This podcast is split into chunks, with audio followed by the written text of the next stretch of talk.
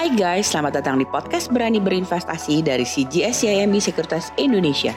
Sebuah podcast yang akan membahas tentang pasar modal, update seputar investasi saham, dan tips investasi untuk milenial. Buat kamu semua yang penasaran, stay tune terus ya di podcast Berani Berinvestasi dari CGS YMB Sekuritas Indonesia.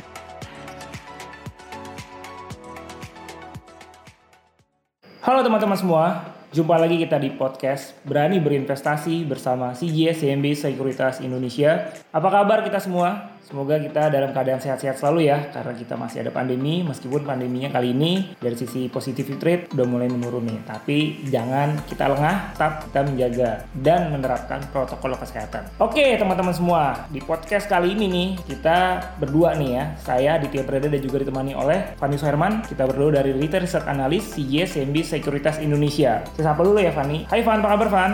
Hai Dit, baik. Sehat ya Fan? Sehat-sehat pastinya ya. Kamu juga sehat ya? Sehat Van. Oke teman-teman semua, kita berdua sama Fanny di podcast kali ini akan membahas yang namanya mendekati tapering, saham apa yang harus diperhatikan. Menarik banget nih, makanya dengerin terus podcastnya ya. Oke Van, hari ini kita akan ngobrolin sesuatu yang menarik nih Van, yaitu tentang pengurangan pembelian obligasi oleh Bank Sentral US atau yang biasa disebut dengan istilah tapering dan potensi kenaikan suku bunga The Fed. Tapi yang paling dikhawatirkan market sepertinya ke arah tapering ya Van, karena Gubernur The Fed Jeremy Powell mengatakan bahwa Bank Sentral US bisa mulai mengurangi pembelian obligasi atau tapering pada November 2021 dan diprediksi selesai di 2022. Nah, gimana pendapat kamu mengenai hal ini, Van? Nah, kalau kita lihat ya mengenai rencana dari tapering, ini mengacu ke pertemuan FOMC The Fed tanggal 2 sampai 3 November 2021 ya. Dan kalaupun benar akhirnya sudah ditetapkan akan dimulai tapering nih pada November 2021, sebenarnya ini juga bukan sinyal langsung ya mengenai waktu kenaikan suku bunga The Fed gitu. Tapi memang tendensinya jadi lebih hawkish gitu ya atau lebih uh, apa ya lebih potensi untuk naik seperti itu ya karena berdasarkan uh, proyeksi median anggota FOMC di bulan Juni ini menunjukkan tidak ada kenaikan suku bunga hingga 2023 nih. Nah, sedangkan di proyeksi yang baru itu ada yang berpendapat untuk mulai menaikkan suku bunga acuan di tahun depan seperti itu, Dit. Oke, oke, oke. Kita tunggu kepastiannya dulu ya mengenai tapering ini ya, Van.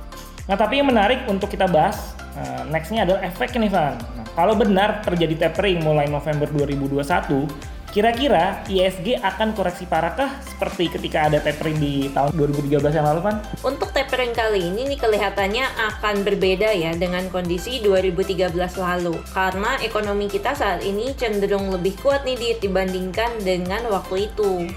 Boleh dijelaskan nggak nih Van? Apa sih bedanya Van? Oke, nah yang pertama nih dari segi inflasi ya. Iya. Kalau kita lihat inflasi kita tuh sangat terkendali saat ini. Jadi di bawah 4% dalam sekitar 4 tahun terakhir kan. Iya. Dan juga kalau kita lihat dari segi CAD current account deficit ini juga stabil nih. Jadi uh, 0,8% di second quarter 2021. Nah, dibandingkan dengan di uh, second quarter 2013 itu sebesar 4, 3% of GDP. Hmm, gitu. Jadi bedanya okay. jauh banget ya. Iya, iya. Lalu kedua dari uh, potensi foreign bond outflow ya yang saat ini juga lebih rendah. Karena kalau kita lihat per September 2021 kepemilikan asing di bond itu udah kurang lebih sekitar 22%.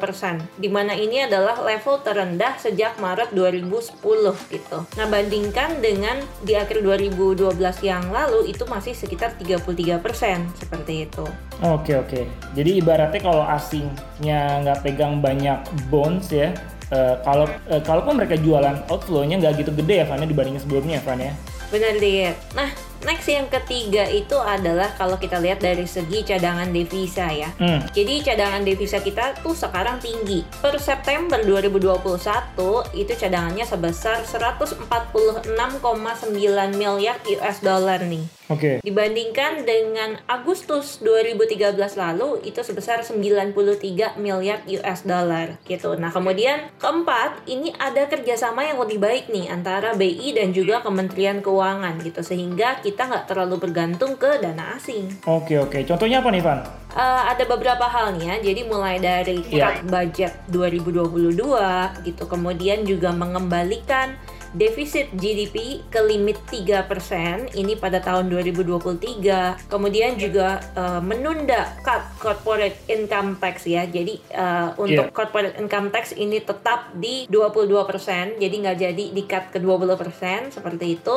Dan juga ini menaikkan PPH 10% ke 11% mulai 1 April 2022. Oke. Nah, hal-hal ini ini bisa menaikkan uh, pendapatan pajak itu 0,5% of GDP. Oke oke oke, menarik banget nih. Nah, tapi saya masih tertarik nih Van mengenai potensi outflow bond tadi nih Van ya. Mhm. Ada nggak datanya kira-kira waktu tahun 2013 untuk data outflow-nya berapa dibandingkan dengan kondisi saat ini Van? Oke, ada nih, Dit. Jadi, ketika 2013 lalu, asing tuh net sell bonds dan equity kurang lebih sekitar 4 miliar US dollar di Juni 2013 gitu. Nah, sehingga efeknya adalah yield bondnya itu naik Hmm, 350 bips dan juga IHSG-nya ini turun 24%. oke. Gitu. Nah, bedanya dengan saat ini, kalau dilihat per 9 months 2021, foreign net sell bonds-nya itu 830 juta US dollar aja gitu. Jadi lumayan ya. Iya iya. Dan yang menarik adalah asing itu tetap masuk ke equity dengan net buy-nya year to date itu 1,3 miliar US dollar. Wah menarik banget ya. Berarti sebenarnya ada hubungannya ya antara yield bond yang naik dengan koreksi ISG ya Van? Bener Dit. Nah yang harus diwaspadai justru adalah dari segi bond yield-nya. Jadi kalau misalkan bond yield ini masih stabil, maka kemungkinan nih market masih akan fokus ke recovery ekonomi gitu ya Oke. dibandingkan ke khawatir uh, efek dari tapering. Jadi kelihatannya kalaupun ada koreksi karena ISG-nya sudah naik tinggi, tapi ISG-nya masih bisa naik lagi kah ke depan Van?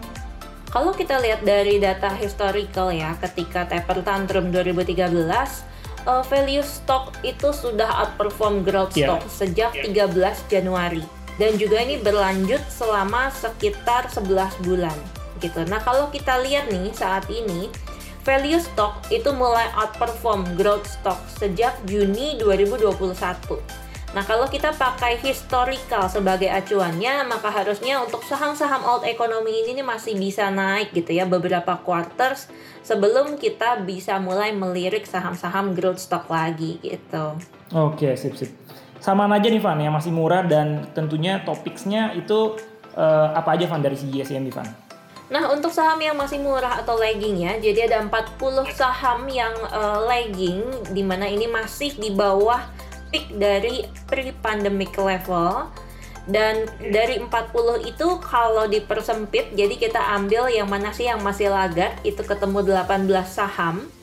Nah, eh, kalau ditanya topicsnya apa dari 18 saham itu, nah di antaranya ada BBRI, kemudian ada BMRI, Pegas, JSMR, ICBP, Cepin, GGRM, BSDE, dan Excel. Wah, menarik banget ya Van ya. Oke, thank you banget nih Van atas sharing-sharingnya nih Van. Tip Karena sama-sama. tentunya sebenarnya biar teman-teman yang mendengarkan uh, podcast kita kali ini juga memiliki view dan juga arah ya yang bisa lebih terencana ke depannya. Kira-kira seperti apa nih ya untuk melihat market ke depannya nih Van. Yep. Oke Van, thank you banget ya atas waktunya. Uh, saya ucapkan dan harapkan semoga Fanny dan kita semua yang mendengarkan podcast kali ini masih dalam keadaan sehat-sehat ya. Terus sehat-sehat terus karena kita masih ada pandemi. Dan tentunya buat teman-teman semua bagaimana podcastnya barusan menarik banget kan banyak insight-insight yang kita berikan dan juga saham-saham pilihan apa saja yang tadi bisa teman-teman perhatikan ke depannya seperti apa. Makanya dengerin terus podcast Berani Berinvestasi bersama CGS CMB Sekuritas Indonesia. Oke Van, sampai jumpa ketemu lagi di uh, next podcast berikutnya Van.